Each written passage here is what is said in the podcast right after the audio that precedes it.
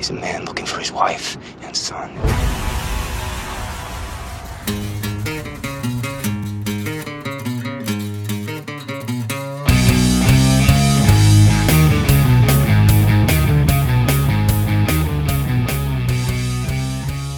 Hej og velkommen til Supersnak med Marvel Morten Kim Helt, alias Morten Søndergaard. og Kim Skov. Det her er podcastet, hvor to tidligere tegneserieredaktører taler sig tosset om superhelte i film, tegneserier, bøger og populærkultur, men med en helt særlig kærlighed til tegneserierne, mediet hvoraf alt godt opstår. Netop. Og i dag skal det handle om Kirkman. Robert Kirkman, Robert Kirkman. Mr. Walking Dead og Invincible. Og en hel masse Dino. Rider. Og uendelig mange andre serier. Battle Pope. Han er myreflittig, pisse dygtig, og så evner han at kommunikere med Hollywood og få dem til at gøre, hvad han vil have. Det er fuldstændig utroligt. og han virker også bare som en flinker fyr Ja, simpelthen, og han er gammel image-fanboy, og så videre, så videre. i den grad. Ja, det må man sige. Det må man sige. Vi har øh, lovet det mange gange. Der er rigtig mange, der har spurgt os om at gøre det. Nu gør vi det endelig et afsnit om Robert Kirkman. Og øh, vi tager det faktisk bare nogenlunde kronologisk, og så bruger vi selvfølgelig lidt ekstra tid på lige præcis Walking Dead og Invincible. Invincible, som selvfølgelig også er blevet en populær tv-serie og en populær tegnefilm. Første afsnit er skide godt, og ja, det må jeg sige. Jamen, altså, som sagt, jeg er næsegros beundring af manden.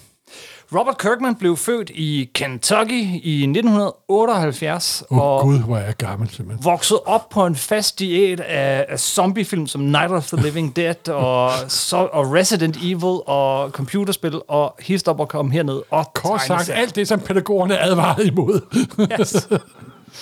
Og øh, hans øh, første tegneserie, den første, han, han sådan ligesom slog igennem med, det var en tegneserie fra 2000, som var tegnet af Tony Moore, der senere også tegnede de første numre af Walking Dead, ah, ja, ja, ja, ja. og en hel masse forsiderne i rigtig lang tid, og som der senere har været nogle slagsmål med om rettighederne til Walking Ja, Dead. men når der kommer mange penge gennem folk, så kommer der også store slagsmål. Men den tegneserie, han slog igennem med, den har jeg derhjemme. Jeg har læst den en gang, og den er virkelig aftræret. Den hedder Battle Pope. Ja, jeg har, jeg har solgt den, og pakket den og prismærken. Jeg har aldrig fået den læst, må jeg være ærlig indrømme.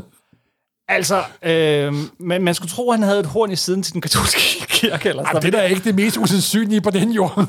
det, det er basically paven med øh, Gatling gun og øh, pump gun og øh, et aftræret sexliv og øh, op mod alt og alle. Det, det er en fuldstændig vanvittig serie. wow. Øh, og, og, og åbenbart også lige tidsånden, fordi selv den her allerførste, der gik ikke lang tid, så, øh, så endte den også som tv-serie. Er Sådan nogle, en, en lille bitte, øh, hvad hedder det, miniserie på øh, Spike TV, øh, på websitet godt nok dengang.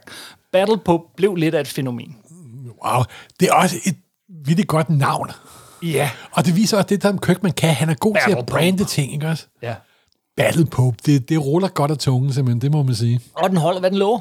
Ja, det er klar varedeklaration, simpelthen. Stramt koncept. og det åbnede selvfølgelig nogle døre, og så, så var det ikke sådan, at han lige så snart han lavede den, bare havde det ene hit efter det andet. Han havde faktisk nogle serier, som man bliver ved med at se, fordi de har det med bag i albumene og, og, og sådan vise, hvad han har lavet. Ja. Men det er jo ikke serier, vi husker. Det var sådan noget som Tech Jacket for, for Image Comics og Super Patriot og forskellige ting. Men, men alle de her små serier, han lavede... Jo, men de nogle- dukker jo senere op i en af de store serier jo. han rullede dem nemlig ind i Ja. de store serier efterhånden. Han havde kærlighed til. Inkorporerede dem, inkorporerede dem. Han inkorporerede. Rullede dem ind. Ja, ja, ja, ja. Der var anglicismen, der spredte sig der, kunne jeg høre. Undskyld. Og året 2003, altså der, hvor han for alvor brager igennem. Det må man sige. I første omgang med en serie, som sådan stille og roligt vokser så stor, og det er Invincible, hvor han ja. Indrullerede de her andre serier. Your power's got to be due any day now, son. Invincible, Morten, hvad er det for en serie? Ja, det er jo hans take på hele superheltegenren. Ja, og et specielt take. Og det i modsætning til, som vi har sagt så ofte i vores podcast, er, så er superheltegenren, det er den evige, ikke tredje akt. Det er altid første og anden akt. Ja. Men den her, på vist 144 numre, så vidt jeg husker, ja. det er en lang tredje akt. Simpelthen. Bortset fra de allerførste numre, så ja. Jo, men alligevel, altså, det handler jo om en teenager, der ikke har superkræfter, hvis far hemmeligt er den største superhelt på jorden. Han er Superman simpelthen. Ja, Mark Grayson. Max Gr- Grayson. Og han hedder jo Grayson, det er jo også en lille not til, til Dick Grayson, må det ikke? det må man sige. Og så viser det sig, at han er ikke nogen særlig god far, og han prøver at slå ham ihjel på et tidspunkt, og så får han superkræfter i løbet af de her første møder nogle 10 teenager, der er deres egen lille teenage-gruppe. Men jeg kan godt mærke, bare man læser de første 6-8 numre, det er sgu ikke så, om det plejer at være. Nej. Og ja, altså, den, den findes i nogle bind. Du kan få dem i nogle øh, kom, kom, compendium. Tre tykke compendium. Få dem i hardcover, og du kan sikkert også få dem digitalt. Der er 144 hæfter. Og det er en af de sjoveste read, jeg nogensinde har haft inden for superhelte simpelthen. Ikke? Ja. Fordi han elsker superhelte-genren, og han forstår at manipulere superhelte-genren, og de der kæmpe persongalleri. Han, hans far er jo slet ikke nogen jordbor. Det er jo sådan en, en intergalaktisk race af supervæsener, der rejser fra den ene planet til den anden, og lader sig om, de er gode helte, så overtager de dem og dominerer dem, og superfascister, og de... Og nu lægger jeg det er de mest blodige superheltserier, jeg nogensinde har læst i hele mit liv.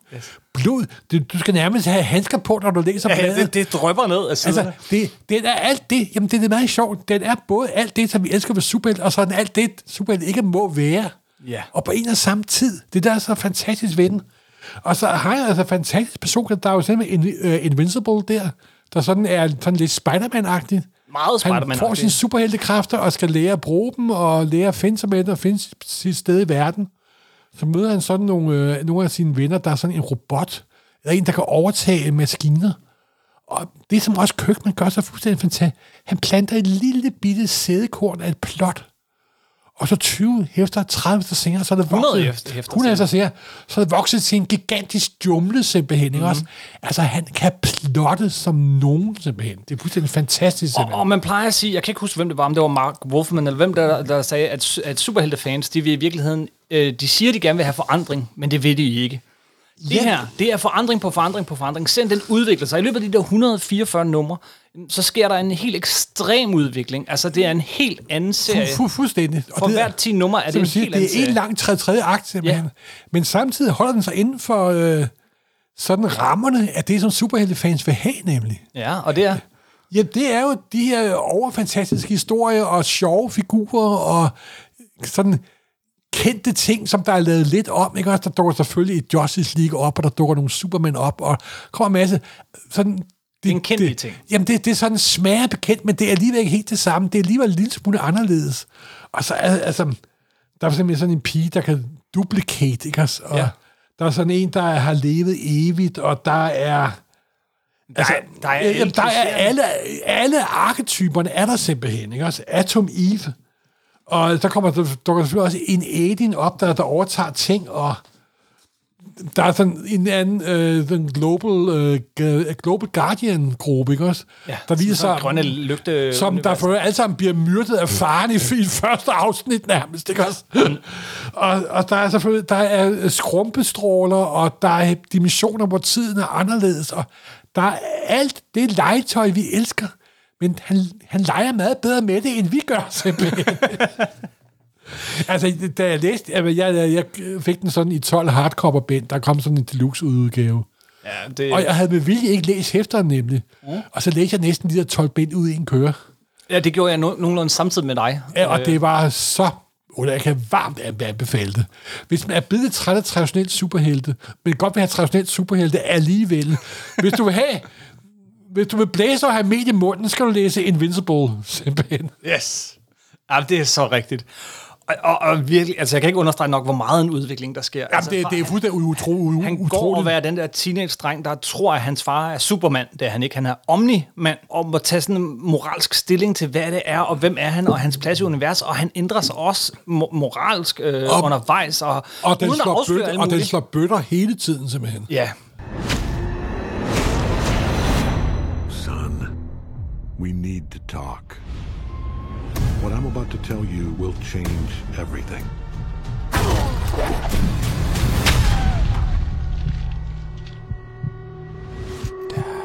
en af grundene til, at det her med, at den er så blodig, øh, springer så meget i øjnene, for det er der jo faktisk også andre tegneserier, der er, det er, at den er tegnet af de to samme tegnere hele vejen igennem, nemlig Corey Walker og Ryan Otley. Cory Walker tegnede lidt starten, og så var det Otley resten af vejen, ikke? Og så øh, vendte Corey Walker tilbage omkring Nå slutningen. ja, det gjorde han da også, ja. Og også nogle fill-ins her og der. Det er jo også helt unikt at have så lang en serie, som er tegnet. Det er jo ikke så unikt, når man snakker Robert Kirkman. men det er meget unikt generelt for tegneserier, at du har så fast en tegnerstab Ja. øh, på hele vejen igennem. Øh, men de tegner også en ret cartoony. Øh, Meget kat- cartoony. så det der blod, når, når du laver noget så ja, cartoony, det betyder, at det er sådan... Øh, Forenklet. forenklet, lidt ligesom Batman The Animated Series, eller sådan, sådan lidt øh, Ja. simple, øh, stramt Og det er tegnet. klare farver. Der er ikke noget med øh, overgang og Nej, nej, duset. nej, og er lyseblå og lyserød. Altså, der er ikke nogen flotte billeder, Nej. men den er vidunderligt fortalt. Ja, Det er super en tegneserie, som hvor mor lavede den. nej, det er det virkelig, Som mor ville have. som vores mor vel havde. øhm, det er en vidunderlig serie, og, øh, og, og så... Og samtidig er det også et univers, der udvikler sig. Det bliver, I mine øjne har det også nogle virkelig gode science fiction aspekter, som mange superhelte-serier ikke har nemlig. Ja. Han bruger en masse gode science fiction, det, og det, den bliver bare større og større og større, simpelthen. Og altså, gud, jeg får helt lyst til at læse den igen. det gjorde jeg også. Den er jo også kommet som, øh, som tegnefilm på Amazon Prime. Ja, og der er det sjove, og det er faktisk en rigtig god ting, som jo for eksempel også nu for at komme med en virkelig tåbelig sammenligning med, med Michael Manns Heat. Ja, Det var jo en tv, det var, det var en, en ganske fantastisk film med Robert De Niro og Al Pacino og så videre, så videre. Men den havde jeg lavet i forvejen, på- forvejen som en tv-film. Fordi så kunne han arbejde plot, og det er typisk, at første afsnit af tv-serien, rent historiemæssigt, er den faktisk lidt bedre end tegneserien. Det virker lidt som second draft. Ja, netop, netop det. Han har kunnet få arbejdet nogle ting igennem, og så har han lavet lidt om, og der er nogen, der skifter lidt og så videre. Det er grundlæggende, det er 90 procent det samme, men det er blevet trigget til at blive rigtig, rigtig god. Og jeg kan, hvis man ikke gider at læse tegneserien, så har jeg set første sæson fra Amazon. Det er fuldstændig fantastisk, og jeg glæder mig enormt meget til anden sæson, fordi selvom man har læst det hele, så er alligevel, ah, det er meget sjovt, at han manipulerer og så videre, og så videre. Og det er nemlig en second draft. Det er det, er det virkelig. Ja. Det, på nogen måde minder det faktisk lidt om, øh, om øh, Neil Gaimans Sandman-tv-udgaven, ikke? Det er et meget bedre eksempel end Michael Manns Heat. At, at, at den, den holder sig øh, overraskende tæt på, øh, på Ja. forlægget, men, men lige sådan skærpet lidt, som du siger. Og også tager hensyn til, at det er ikke en tegneserie, det er en tv-serie. Ikke? Ja, det er også rigtigt. Ja, simpelthen. Og, ja, og nogle ting har ændret sig med tiden. Altså man kan sige, det er en meget hvid tegneserie, og der er også nogle ting, de har, har taget med Ja, over ja. i, i, i tegnefilmsuniverset. Som, jamen, det er jo klart en ti- nærmest ung teenager, der er i starten af 2000. Han tænkte sgu da ikke på sådan noget der, vel?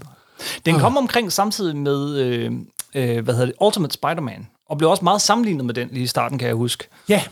Ultimate Spider-Man af Brian Michael Bendis, som også var Jo, sådan men en, de har også, der er sådan lidt, øhm, øh, lidt øh, Ultimate Spider-Man kunne- legede også lidt med, at det havde været der før, ikke også? Mm. Og folk godt ved, hvad der sker, og så laver vi noget, der er anderledes.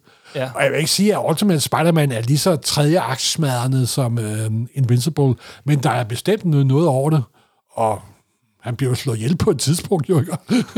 om der gik lidt ja, der, der gik nogle numre. Men, men altså, alt i alt. Det er en fantastisk serie, vi ja. Kan ikke uh, anbefale den varmt nok. Og, og vi kunne selvfølgelig have gået helt detaljer og gået den igennem. Nej, men det vil jeg nedgøre, fordi jeg synes, den er så fed at læse. Og jeg tror, der er ret mange af vores lytter, der ikke har læst den nemlig.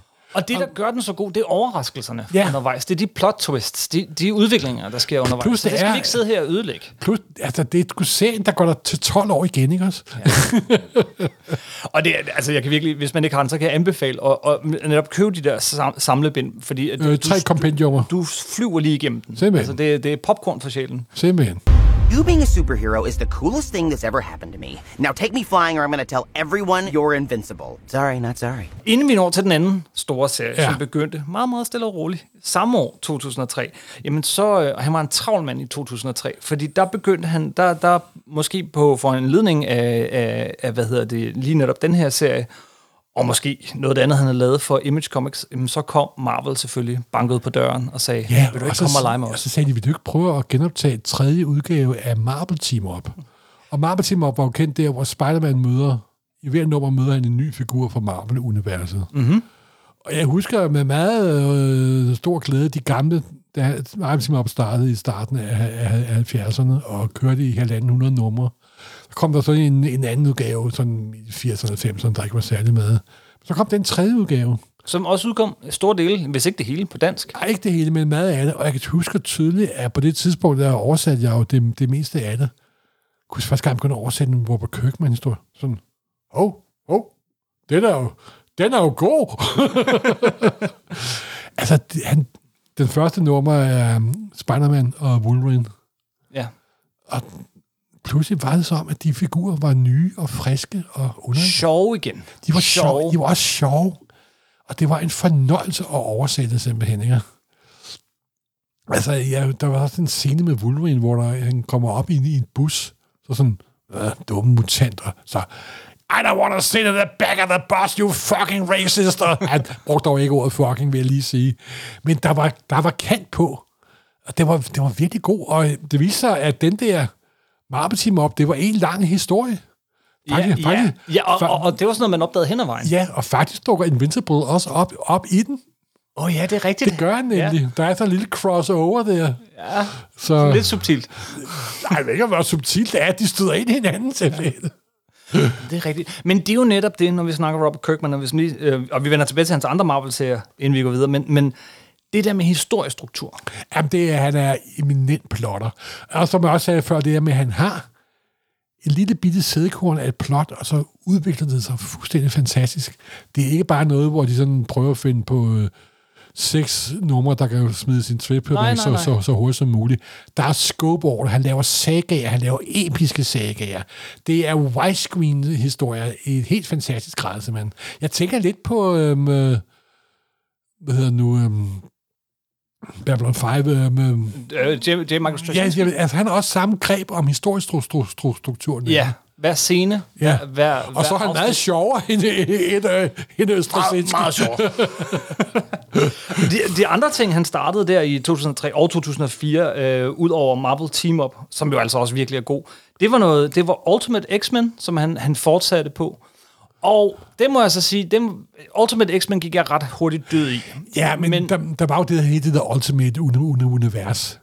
At der var nogle virkelig gode ting, og så var der også noget, der ikke rigtig virkede. Og X- X-Men, Ultimate X-Men var en af de ting, der ret hurtigt kørte Ja, lidt af sporet. ja netop, netop. Men da, det, som man husker Kirkmans Ultimate X-Men for, det er, at han, han ligesom tog den tilbage til det, der var kilden til selve ideen bag Ultimate-universet, og det var at genfortælle nogle af de store historier. Så hans run er meget karakteriseret af, at, at det er her Jean Grey bliver til Phoenix, det her Cable og Bishop kommer, det her Apocalypse dukker op. Ah, det er nu hele ultimate universet er jo sådan en afspejling af det gamle. Ja, men det var allerede, det var det, det, det, var det ikke rigtigt, før han kom på, og Nå, lige fik okay. den tilbage på rette kurs igen. Men det er virkelig store story arcs, som, som rigtig meget handlede om at genfortælle de klassiske ja, Claremont-historier. ja, ja. Men altså, øh, det var ikke der, jeg ville begynde.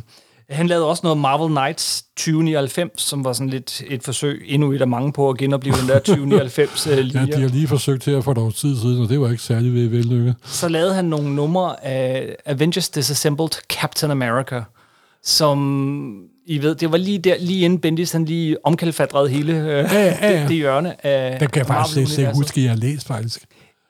Det var meget kort run, så, så det du tilgivet. Han lavede en Jubilee-miniserie, og han lavede en miniserie med Fantastic Four, der hed Foes. Seks numre, kan du huske det? Nå, ja. Det var da ret godt, det der. Nej. Og så lavede Han han... har været myre flittig, den mand, det må man sige. Apropos myreflittig. Ah, The Irredeemable Ant-Man. Ja, han lavede nemlig den tredje Ant-Man. Vi kender Scott Lang, Ja. og vi kender... Se, det er sjovt, at jeg nævner Scott Lang først nu, ikke? Ja, det- Vi kender Starkest Pim. og, og Hank Pym. Men der er jo faktisk også en tredje Ant-Man, og det er Eric O'Grady. Ja, som, Og, og han var... som de to andre nøde snakker om. Ja, fordi han var virkelig, som titlen sagde, Irredeemable. irredeemable. Uh, det, og det var tegnet af Phil Hester, som mange måske vil huske fra, uh, fra den der uh, Green Arrow miniserie. Ja, og han er geniet bag Gotham Year One, Ja. som jeg ikke kan anbefale for meget, og jeg i morgen skal ned og hente det sidste nummer. Oh, okay. Øhm, Eric O'Grady var, øh, var en dum skid. øh, Ja, han var ikke er Guds bedste barn, det var ikke. Og den varede kun 12 numre. Ja. Øh, så løb den Nå, men det er også en serie, der kun kan vare 12 numre, ikke? men, øh, men den serie, man virkelig husker ham for, hos Marvel, den, ja. som de fleste husker ham for, det er ikke Marvel Team Up, og det er ikke Ultimate X-Men, og det er ikke øh, hans, hans øh, hvad hedder Irredeemable Ant-Man. Det er selvfølgelig Marvel Zombies. Yes. Og Morten, hvad er Marvel Zombies? Ja, altså det var ikke ham, der startede ideen jo. Det var jo over i Fantastic Four. Ja, Ultimate Fantastic Four. Ja, Ultimate Fantastic Four. Det var Warner Ellis, Det var Warren Ellis. ja, der lavede hvor Fantastic Four kommer ind i en anden dimension, hvor alle er blevet til zombier. Mm-hmm. Kødædende zombier. Kødende zombier lige frem. Så Sue Storm begynder at æde, og så videre. Altså, alle kendte Marvel-figurer bliver pludselig kødædende som zombier. Ikke? og det var et par numre, og så kommer de ud igen, og så videre. Og så sagde Marvel, hmm, we smell money. og så satte de Kirkman til at lave de her mm, Marvel zombie-serier? Ja. Og de er fuldstændig guddommelige, simpelthen altså. Og, og, der var, og så kom ham der, med ham der lavede alle de kendte forsider. Hvad fanden var det? Ja, på Marvel Zombies? Ja. ja det kan jeg faktisk ikke huske. Åh, men det må vi slå op. Det var også en del af sådan salg. Så. Men salgargumentet var jo, at se alle de figurer, du har set, kendt i mange år, og se dem æde hinanden og være zombier. Ja. Ikke? Captain America, der går gang med at æde Aunt May's bra- øh, hjem, oh, ja. øh, hjerne og så videre. Det var fuldstændig outværkers. Men der, i meget hurtigt tempo kom der tre zombie-miniserier, de solgte som varmt brød. Så gik, gik gassen også af, kunne man, kunne man mærke, ikke også? Jo, men den første der, den... Ja, øh, det var fuldstændig fantastisk, og den er pisse sjov simpelthen. Ikke? ja. Oh, ja, og Spider-Man, der går... For eksempel har de, DC nu her, 10 år senere, lavet sådan en miniserie, der hedder Deceased. Ja, som også er rigtig god. Ja, der handler om, at alle bliver zombier. Ja, men det er fuldstændig det samme. Der er jo altså noget med zombier og populærkultur. Alle skal zombifies på et tidspunkt simpelthen. Ja. Ja. Og Kirkman var jo den rette til at lave sådan en serie. Ja. For året inden Marvel Zombies. Så nu kommer vi til det. Bror, han laver en serie om zombie, hvor de ikke har nævnt ordet zombie endnu. Har de, de har aldrig nævnt Nej. ordet zombie. Men øh, året inden, jamen, så startede han, og den solgte ikke specielt godt i starten, den solgte da okay, og så tog den lynhurtig fart. Og det er selvfølgelig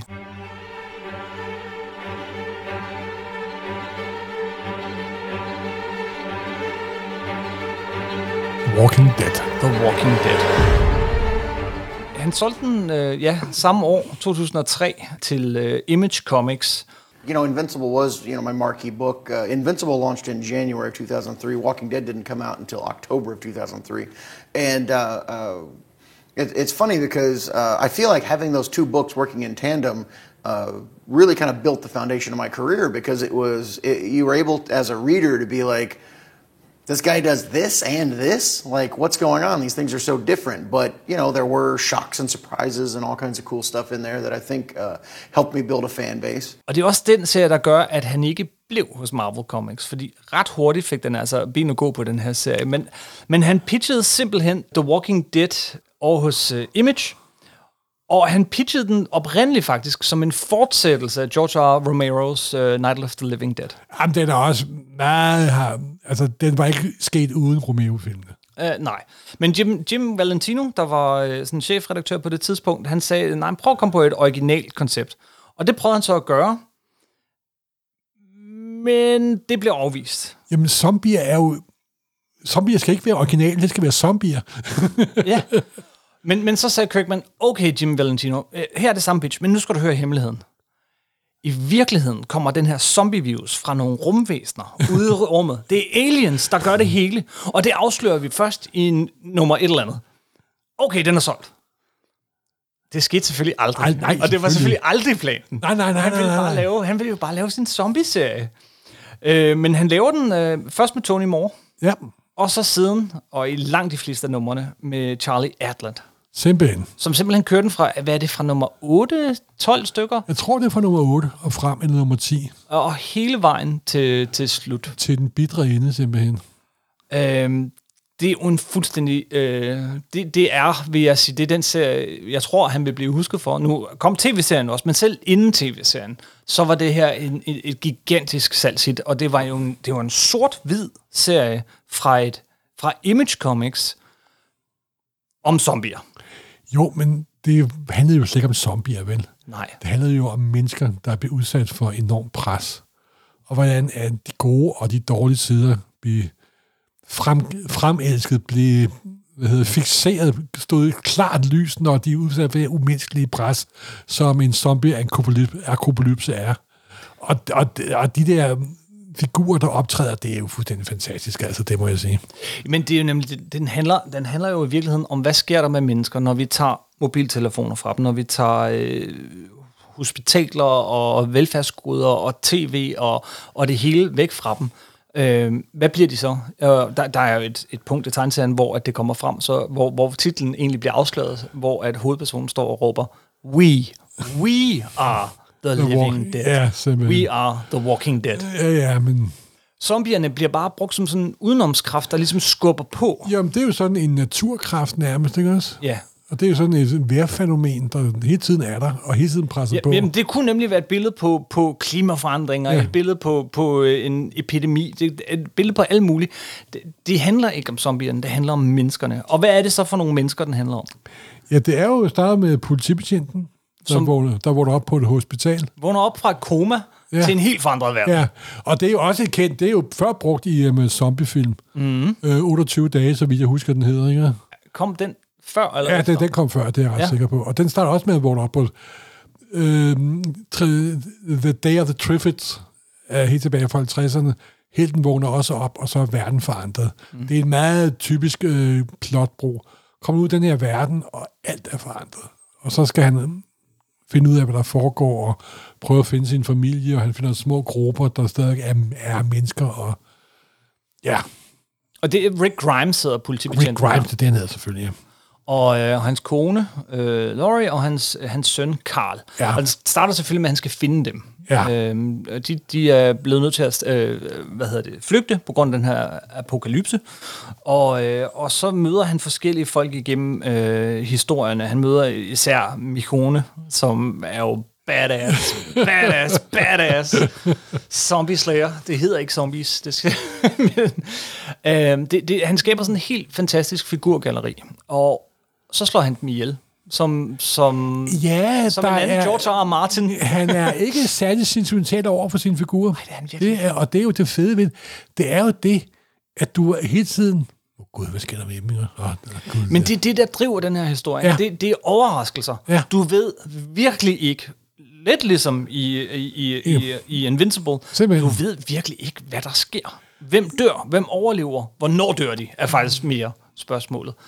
Og så alt imellem det, så får han jo også lavet en fortælling om, om, om mennesker og, og om menneskeheden, og som små samfund. Først en, øh, nogle få mennesker, så en lille gruppe, og hvordan de klarer sig sammen, og, og så hvordan øh, lidt større, og hvordan laver man egentlig et samfund. Og, Og hvordan forskellige grupper, der er nogen, der bliver fascistiske, og der kommer diktatorer, og der er nogen, der går i en fuldstændig anden retning, Ja, og, og de prøver, og prøver at indfinde sig, og i stedet for at kæmpe mod zombierne. Og, ja. Altså, det er jo...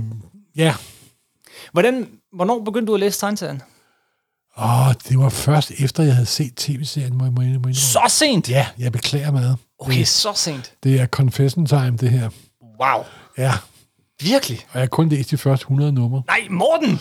Ja, det er... Ja, det, og så sidder du her og tror, du kan lave podcast. Skeletterne vælter ud af skabet. Jeg er udmærket godt klar over det simpelthen. Du har ikke engang læst den færdig. Nej, men så... Jeg, Nå, men så får vi da ikke jeg, spoilet jeg har her. til gengæld set tv-serien færdig. Ja, det har jeg ikke. Den gik jeg død i efter et Jo, men, tid. jo, men det er også så sjovt, fordi hvornår var tv-serien kom? Åh, hvornår kom den? Det kan jeg ikke huske. Fordi der kom jo først den sæson på seks afsnit, Ja. hvor vi sådan... Og så kom der jo det, som mange folk opfatter som meget kedelig sæson, anden sæson, der i folks øjne ikke sker særlig med. Den bliver enormt fascineret af. Ja. Foregår med på den her gård, og der Herschel, er... Herschel Skov. Ja, Hørselsgård ja. nemlig. 2010 kommer jeg i tanke om nu. Ja, ja, godt. Og den synes jeg, og så, og så var der nogle ting, hvor, åh, oh, det plejer man da ikke i populærkultur. Jamen, jamen, der, der, der må ikke ske det, og hvorfor sker det? Og, jeg synes, og så kom den tredje og fjerde og femte sæson, som jeg synes var fuldstændig fantastiske. Men Morten, alt det fede skete jo i tegneserien Jamen, først. det ved jeg godt, det ved jeg godt. Jeg, jeg havde det også dårligt med det, vil jeg sige. Jamen, Skal jeg så komme lidt til bekendelse? Ja, ja. Øhm, jeg, øh, jeg havde godt hørt om den, og, jeg, og jeg, alle snakkede om den og sådan noget, men jeg var sådan, Vi er jo, vi er lidt Rasmus modsat en gang imellem, altså, ikke? lidt, for det første var sådan lidt, ah, zombier. Ja, men det er jo... For det andet så var sådan lidt, ah, hvis den er sådan populær, så, så er det måske... så er det nok mig. Og, og, øh, og det var egentlig, det var tilbage, mens jeg stadig læste. Jeg har sådan sidste år, mens jeg stadig studerede, tror jeg. Og så var der en, der sådan blev ved.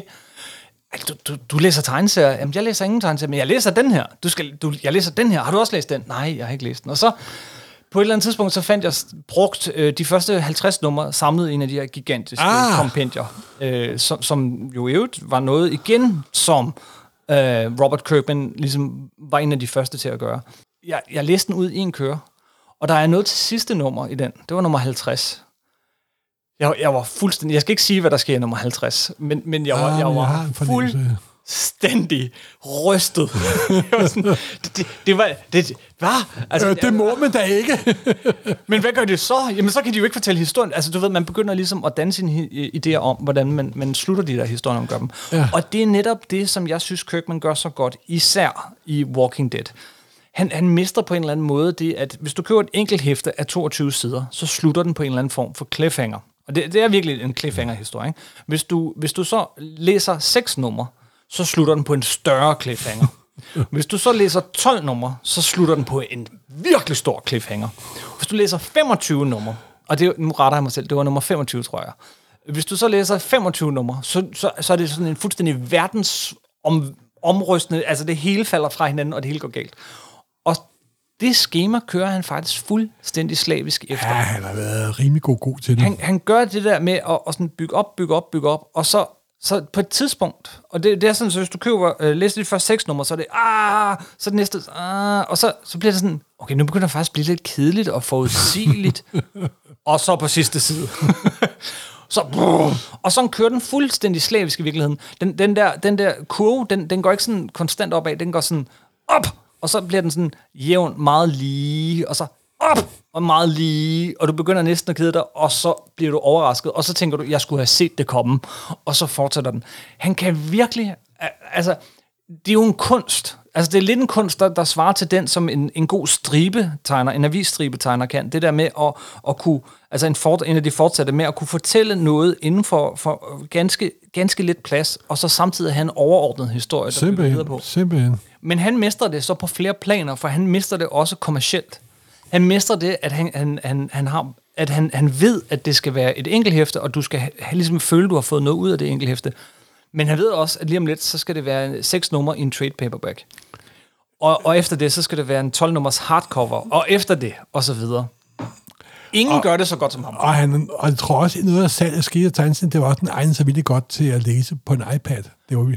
Ja, og ja, det er Synes, lidt synes, for tidligt. synes du ikke? Trade paperbacks. Fordi øh, det var på Jamen, det altså, her det var det, tidspunkt... der holdt Image i gang, simpelthen. Det var det, her det var tidspunkt. Dead. Det var det her tidspunkt, hvor trade paperbacks virkelig vandt frem. Og Marvel og DC har stadig den her tilgang til det, at de, de laver en serie, der kommer i bladform, og så kan der gå et halvt år, eller et helt år, før den kommer i trade paperback, for at du ikke skal ødelægge salget. Men Walking Dead, det var virkelig den dag, nummer 6 kom, og nummer 12, og så videre, så kom trade paperbacken. Du Simpelthen. behøvede ikke at købe bladene, men de der trade paperbacks, de holdt salget. De, øh, de holdt det kørende og holdt det kørende og holdt det kørende. Så du kunne hele tiden stå på serien. Så hvis du ikke havde tålmodighed til at vente på næste trade paperback, så kunne du gå fra trade paperbacks til hæfter. Mm. Og salget steg og steg og steg. Og det hjalp selvfølgelig også, tv-serien kom. Ja, men der, i lang tid kørte ja. øh, salget. Salget af den der te, øh, tegneserie, det steg og steg og steg og steg og steg. Og så kom tv-serien, og så steg det endnu mere. Og så eksploderede Men det det er faktisk nok en af... Jeg kan næsten ikke... Jeg, jeg, jeg, lige nu kan jeg ikke komme på andre tegneserier, hvor salget steg konstant fra nummer 1 til sidste nummer. Jamen, det kan godt være, du har ret. Det, De var aldrig i en nedadgående nej, kurve. nej, nej. Og tv-serien har selvfølgelig øh, øh, hjulpet. Og så lavede han jo et meget sjovt lille trick, da han sluttede serien.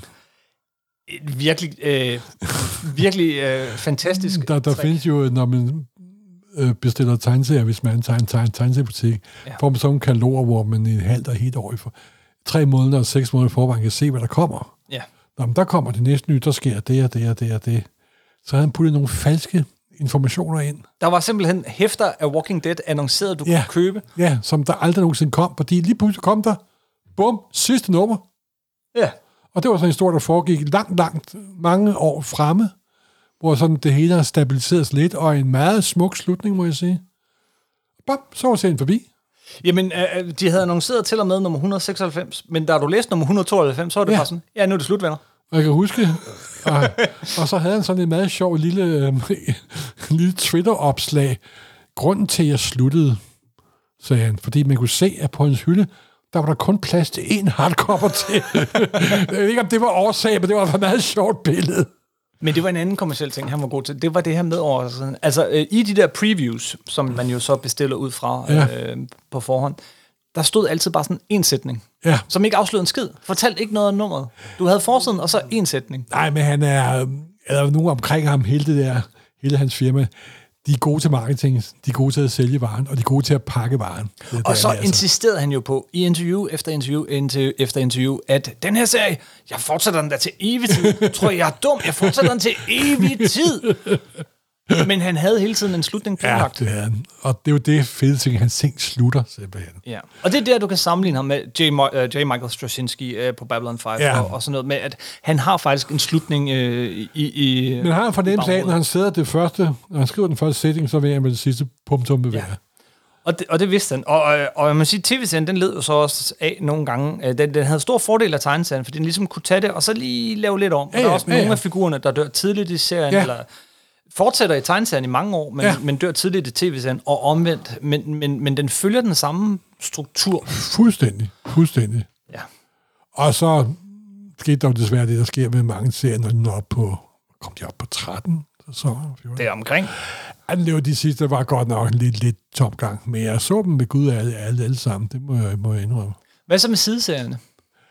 Og der så jeg, der var sådan den, der hed, der, start, der sådan var starten på hele Apocalypse. Ja, som stadig kører, ikke? Ja, nej, det tror jeg nu ikke. Og der så jeg de første, to, de første halvanden sæson, og det var også bestemt okay. Der er vist tv-film på vej stadigvæk. Ja, jamen, der er, jamen, altså, det, tv-serien blev utrolig populær. Virkelig populær, simpelthen. Ja. Altså, hvis uh, Walking Dead holdt image økonomisk oppe, så var det, var det AMC, de hed? Ja, AMC, ja, som, ja. som havde den og en anden god tv-serie. Ja, Breaking Break- Bad. Ja, den var da meget god. og forsættelsen var heller ikke dårlig. Eller sidesættelsen, eller efter førsættelsen. Nej, men altså... Ja, hvis man vil se Breaking, hvis man vil se uh, Walking Dead tv-serien, så de første 4-5 sæsoner. Altså, første afsnit i fjerde sæson. Det er taget fuldstændig ud af tegneserien. Ja, det ved jeg godt. Men det er kraftedet med noget af det mest effektivt tv, jeg nogensinde har set i hele mit liv. Altså. Ja. Puh, simpelthen. Men øh, Og, så, og det er jo også det er jo sådan en sjov genre, der hedder survival horror. Og der er jo, og du kan se, nu kører der jo for HBO endnu en zombie-serie med figurer og så videre, så videre, så videre. Der jo også er ganske udmærket, men det er jo ekoer af Walking Dead simpelthen, ikke? ja, Og det er samme det der med, horror-historier har jo til mange altid været karakteriseret for, at personerne, de er væk med sammen, fordi der sker noget frygteligt med dem, ikke? Men det der med at alligevel lave survival horror med at fortsætte figurer i en, i en horrorverden, det er sådan et meget sjovt kon- koncept, og det virker ganske storartet. der hvor gassen røg lidt af ballonen for tv-serien, tror jeg, det er der, hvor de ikke længere havde karakterer nok til at slå ihjel. ja, jamen, både tegneserien og tegnefilm, fordi, øh, tegne, øh, tv-serien, øh, fordi at, at attraktionen er lidt, åh, jeg ved ikke, hvornår de dør. Nej, men Og, og til sidst, og det, du kan sige det samme i øvrigt om, om uh, George R. R. Martins, uh, hvad hedder det, tv-serien baseret på, Ja. på hans, uh, hans uh, store uh, Ice and Fire. Sokkervejsen fejren der. Ja, at når du ikke længere sidder med den der uvidshed, om det fortsætter, og begynder at kunne forudse historien, og så... så Jo, men det er jo det problem, at når Kirkman laver sin Walking Dead, eller Martin sidder og skriver, så kan han skabe en figur på side 7, og aflive ham på, på, side, på side 20. Ellers Og, side, og, og det 2000. koster ikke noget. Men en tv-serie, de skal hyre en skuespiller. Og så skal de, jamen altså, det, der, er jo nogle, der er jo helt andre barriere for rent praktisk at lave en historie. Når du producerer, jamen det er vildt rigtigt, når du producerer tv? Ja. Du hyrer dem, og så skal de have en kontrakt på to år, og så skal der laves, og de skal, det, tv-serier har en langt større træhed, simpelthen. Ikke? Det er jo ikke så, den er jo ikke så fleksibel og lemper, som, jamen vi tegner bare lige Joe på side 2, og så aflever på side 30. Det sker der ikke noget ved, ikke? men det synes jeg alligevel, tv-serien havde noget af, især i starten. Jo, men altså, og så er der også det med tv-serier, og det er jo, ja, jeg synes, at A og B og C, de er så fede og underholdende, der må der ikke ske noget med dem, ikke? Ja.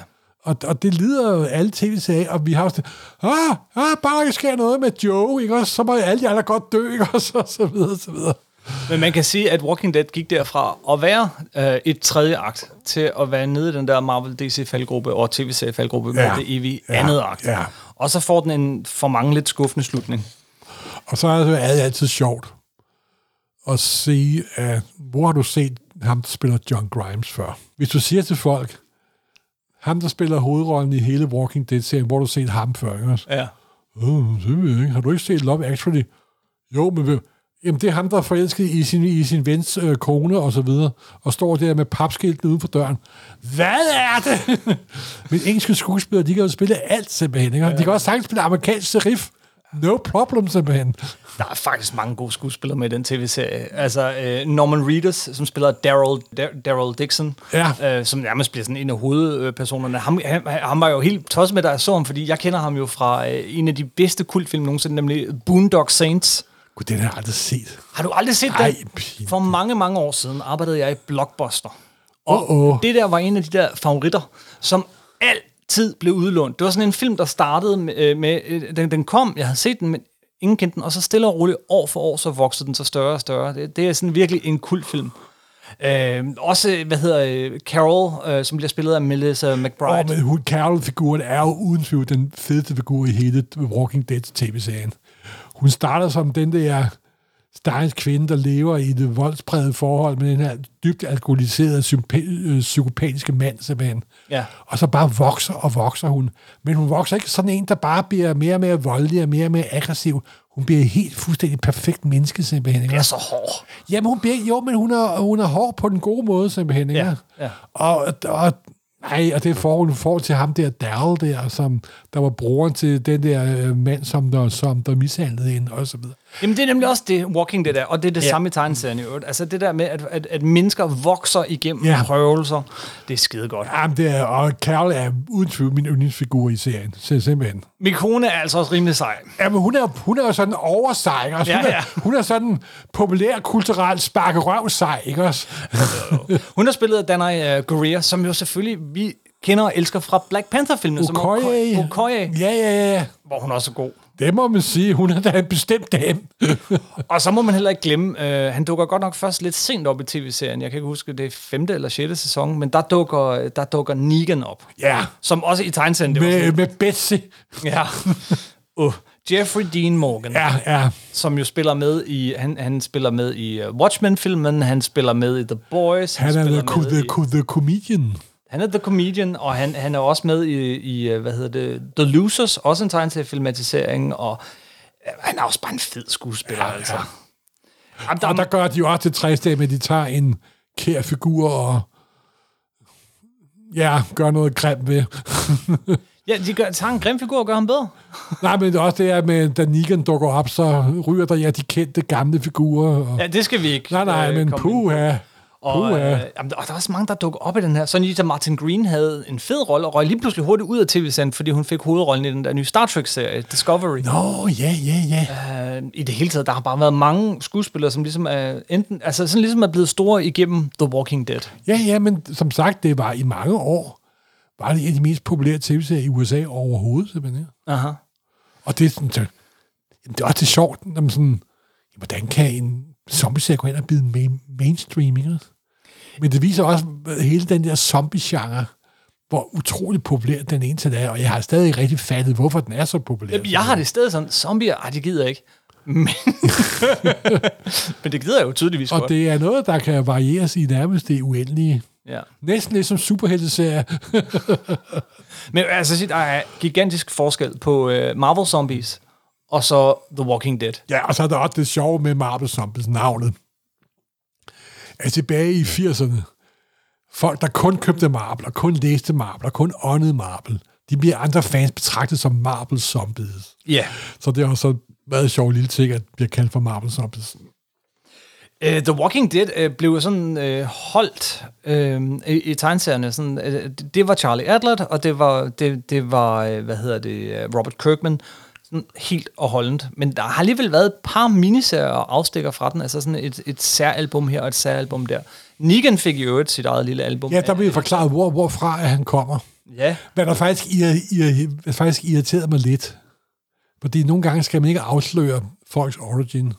Man skal ikke fortælle Wolverines origin. Man skal ikke vise, hvor Hannibal Lecter kommer Nej, men fra. det var efter serien var slut, ikke? Jamen, det ved jeg godt, men sådan noget, altså, det at da Tom Harris forklarede, hvor Hannibal Lecter kommer fra, så, nå, det er derfor, han er sådan, så som, de bliver mindre, ikke? også? Ja. Og det med Wolverine der, nå, var det kun det, så er det ikke det, jeg havde gået og drømt om i 10 år, og så videre, og så videre. Så nogle af de der meget karakteristiske, dem skal man, skal man dem- dem skal man være i fred. Lad dem være i fred. Brian K. Vaughan lavede, øh, lavede sådan et... et, et Uh, The Alien, er det ikke det? Ja, The Alien. Ja. og så kom der jo også faktisk uh, Rick Grimes 2000, som uh, er, med, er tegnet af Ryan Otley igen, som er... Uh, ja, hvad hvis nu det faktisk var Aliens? det var faktisk meget sjovt. Uh, så han vendte lidt tilbage til det, og han, blev også, han skrev jo om det um, bag bladene, hvis man købte dem i hæfteform, så, Ja. ja. så var der jo en, en uh, hvad hedder det, letters page, en brevkasse, hvor han, han, han fortalte, det var faktisk det var sådan en rigtig underholdende lille rum, ah, som kun var der Ja, det har jeg jo aldrig haft, haft glæde af. det blev kaldt Leather Hacks. Og, og der, der, øh, der skrev han jo, øh, altså, der skrev han blandt andet om hele den her baggrundshistorie, for hvordan den blev pitchet og alt muligt. Altså, der var alle mulige ting, man kun vidste, hvis man fulgte med Det der. viser også, at han er grundlæggende en kæmpe tegneseriefan. jo. Yes. Fordi en velfungerende brevkasse er en af grundene til, at jeg stadig har samtlige originale numre af Sandman-serien. Ja, ja det, det er brevkassen bag. Ja. Nå, men det var Walking Dead, var det ikke? Jo, Det tror jeg. I woke up today in the hospital, and that's all I know. Things got crazy, and you won't believe the panic. The streets weren't fit to be on. I know how they must sound. The dead people, the walkers. Don't you get mad?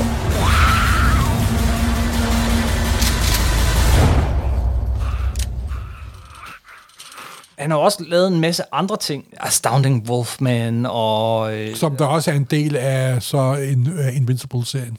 ja, og, øh, og han lavede Haunt sammen med Todd McFarlane. Den her, altså, jeg holder mig langt væk fra uh, Spawn-universet. Be- Beklager. Den her er altså heller ikke specielt vel. Har han lavet nogen Teenage Mutant Ninja Turtles? Aldrig. Det har han aldrig. Og god smag har han også. Nå, det Åh, glæder mig. nu skal du lige passe på, du. Undskyld. Det tror jeg da sagtens, han vil. Det tror jeg da gerne, han vil. Men nej, han laver jo ikke øh, andres ting. Han laver ikke Marvel længere, han laver Nej, ikke DC, nej. han laver kun sine egne ting. Han har sit eget imprint nu.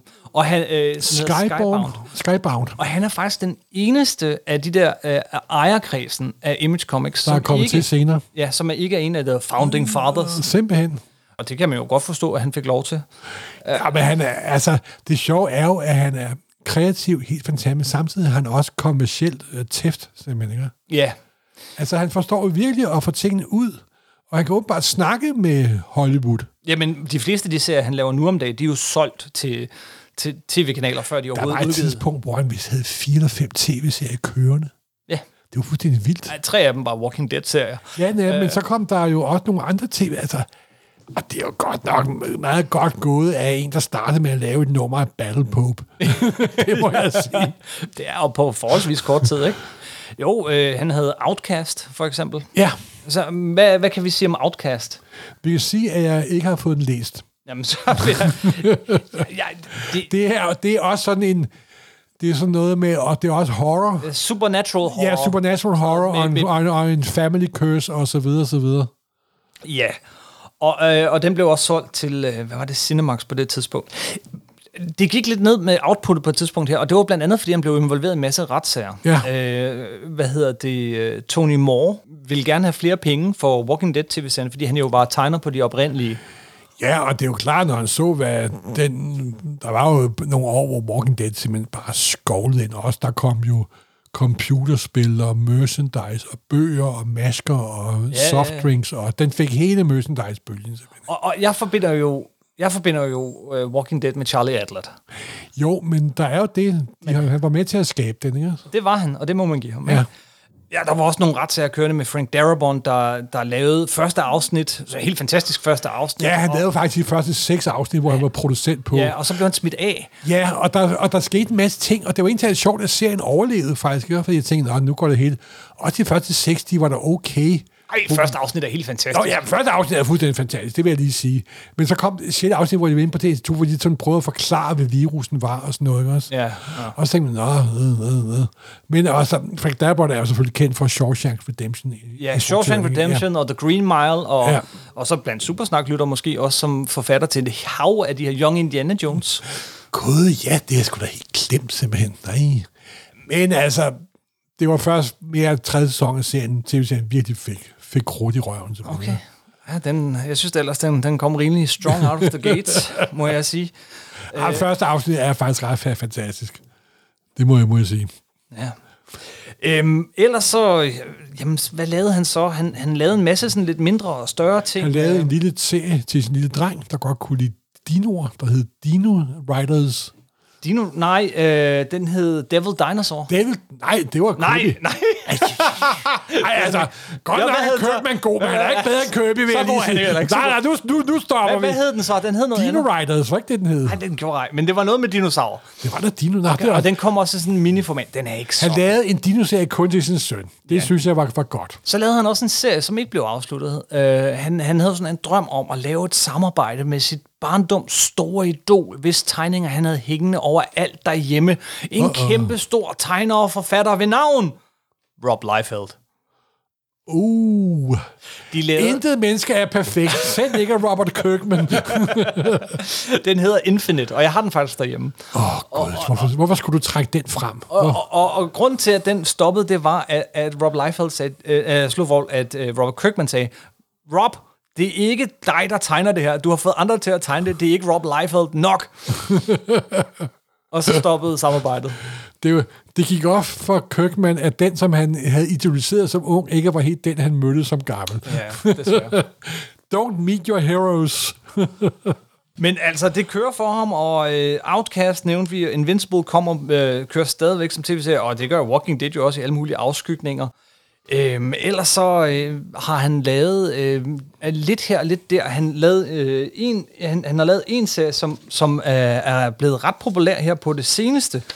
Oblivion, som Ah, den venter jeg på, der kommer i en luksusudgave. Den har jeg ikke fået ja, læst. smuk, smuk tegnet af Lorenzo øh, de, de Felici. Til gengæld har jeg fået læst den der Firepower.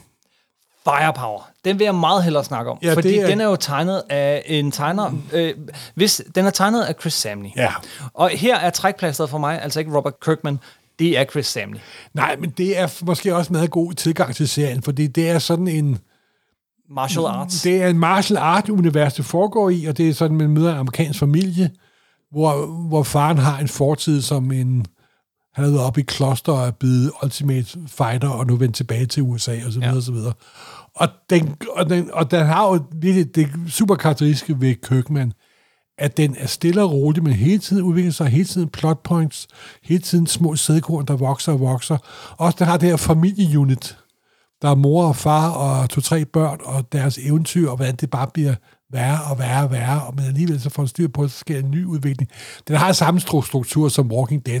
Den er bare meget mere venlig og imødekommende, der er slet ikke så mange dødsfald osv. osv. Der er meget færre ord. Altså, Ja, fordi når, og så er han som sagt vidunderligt tegnet af Chris Sammy, fordi altså, han kan kraftigt lave, lave, lave action. det kan han. Han slog igennem, øh, eller han startede med at lave noget Thor, og så slog han for alvor igennem på Daredevil sammen med Mark Wade. Ja. Fortsat samarbejde over på en Black Widow-serie. Simpelthen. Jeg håber, vi der får er, dansk en dag. Ja, der nok er det bedste Black Widow, der er lavet overhovedet. Yes, og, og så gik han fra Black Widow til Firepower, og det er så Ja. der, vi ser Chris Samney. Og Firepower, det er, at hvis du voksede op med at kunne lide kung fu-film, så vil ja. du synes, det er den bedste serie i verden. Ja. Men jeg er ikke så kung fu øh, minded som så mange andre, men, øh, men jeg læste de første 40, 40 numre eller, eller sådan noget. Og du har kø- købt den i en kæmpe øh, klump simpelthen, og du sprøjter lige igen. Jamen, den blev også udgivet på en sjov måde. Ikke? Den startede på en Free Comic Book Day, men helt fucking trade paperback. så det, det var ikke, vi samler seks numre og kommer med en trade paperback. Den startede med en trade paperback, fordi Kirkman kender sit publikum. Han ved, at han sælger igennem trade paperbacks. Ja, ja. Og så kører den også som enkelhæfter, og jeg får den fortsat i trade paperbacks. Nå, men der, trade paperbacken kom først, fordi han sagde, at han først ville lave en 6-nummers miniserie. Så tænkte de får sgu en trade paperback i hovedet fra starten af. Og så købte jeg, købte jeg enkeltnummerne i mange timer, men så, så, så stoppede serien. Jeg tror faktisk ikke engang, det er gået i gang igen.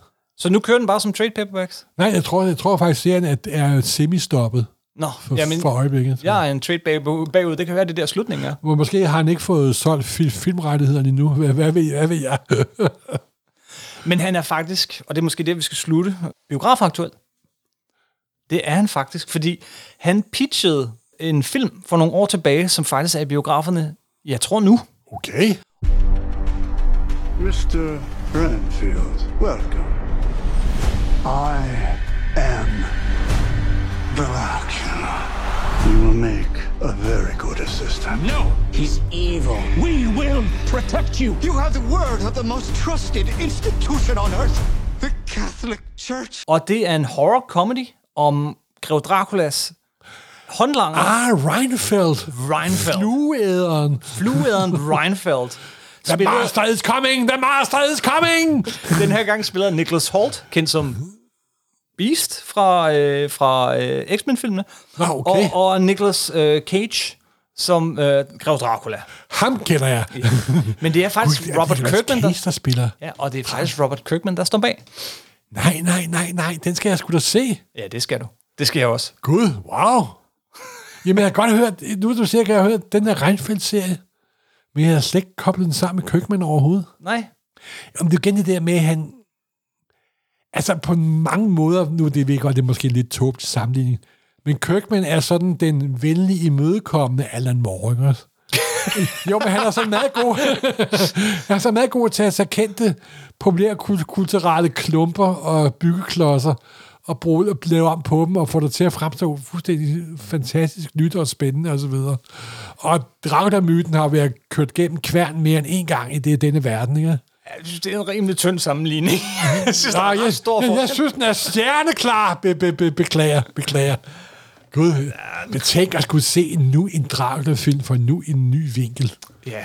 Wow. Ja, det, det har de til fælles, det der med at tage populærkulturen og dreje den i Ja, ja, ja, ja, ja, ja. Men, men jeg vil sige, de skriver rimelig forskelligt. Ja, de skriver meget forskelligt, men alle øh, Alan Moores største værker er baseret på hans barndoms superhelt, ikke? Mm.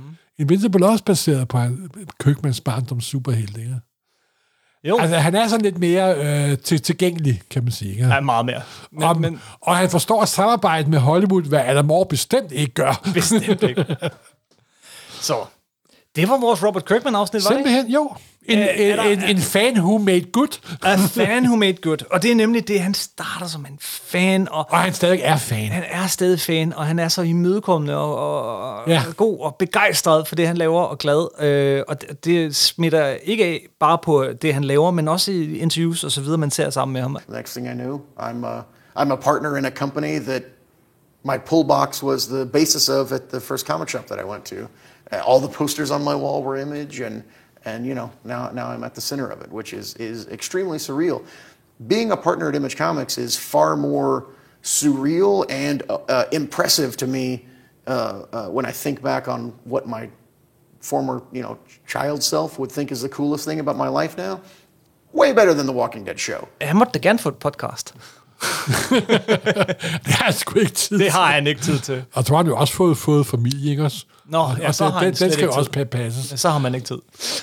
Nå, men det var Robert Kirkman. Simpelthen. Det var nok for denne gang. Ja, Og så siger jeg bare øh, tak for nu, Morten. i lige måde. Der er, øh, vi prøver at lægge en hel masse ud og skrive lidt mere om de her forskellige serier øh, på sociale medier i løbet af næste tid. I kan selvfølgelig finde os på facebook.com supersnak podcast, instagram.com supersnak podcast. Og hvis I gerne vil skrive til os med forslag, som for eksempel, hvornår laver I et afsnit om Robert Kirkman? Nu har vi gjort det. Men andre gode forslag, skriv Så, så, hvornår får vi vores Alan Moore-afsnit, I har lovet de sidste tre år? Don't remind them! Don't remind them! Det er supersnakpodcast, Ja. ja. gmail.com, og så kan I finde alle afsnit inde på supersnak.nu. Ja. Og så vil jeg lige afslutningsvis sige, at I kan også møde os rundt omkring Okay. og alle mulige steder. Vi har også Supersnak Live. Landstækkende turné. Ja, Morten. Vi er at finde i april, den 15. april. Hvorhenne? På Aros, På Aarhus hvor vi laver billedanalyse. af Ero, Ero. som har det med at øh, lave collager af superhelte-tegneserier. Blandt andet, der er nu også lidt science, science fiction indimellem, men det er primært, han har læst en helvedes masse Marvel i 70'erne og 80'erne. Så vi er simpelthen blevet bedt om at komme derud og så sige, jamen den der tegning, den kommer fra det der nummer af Fantastic Four, som er tegnet af den her og rentegnet af den her, og Plus skal- skarpsindige analyser af hele billedet, simpelthen. live Og vi er simpelthen rabbit hole the shit out of it, simpelthen. på Aros, og dagen efter kan man tage til Randers på Science Fiction Con mm-hmm. og høre mig snakke om Abernes Planet. Planet of the Apes. Det er filmen, myten, franchisen. Kommer du også ind på andre aber, Morten? Nej, jo, ja, selvfølgelig. Vi, vi, jorden er abernes planet. Nå, vi er jo en del af de fem af The Great Apes. Smukt sagt. Simpelthen. Og så kommer vi sommer selvfølgelig også igen i år på Copenhagen Comics Og vi er også på Copenhagen. og på Copenhagen. Hell, simpelthen. Vi er overalt. Aros den ene dag, Copenhagen den anden. dag. Vi håber øh, at se jer nogle af alle de steder, og så er der selvfølgelig Supersnak igen om to uger. Det er en onsdag. Tak for den gang. Hej hej.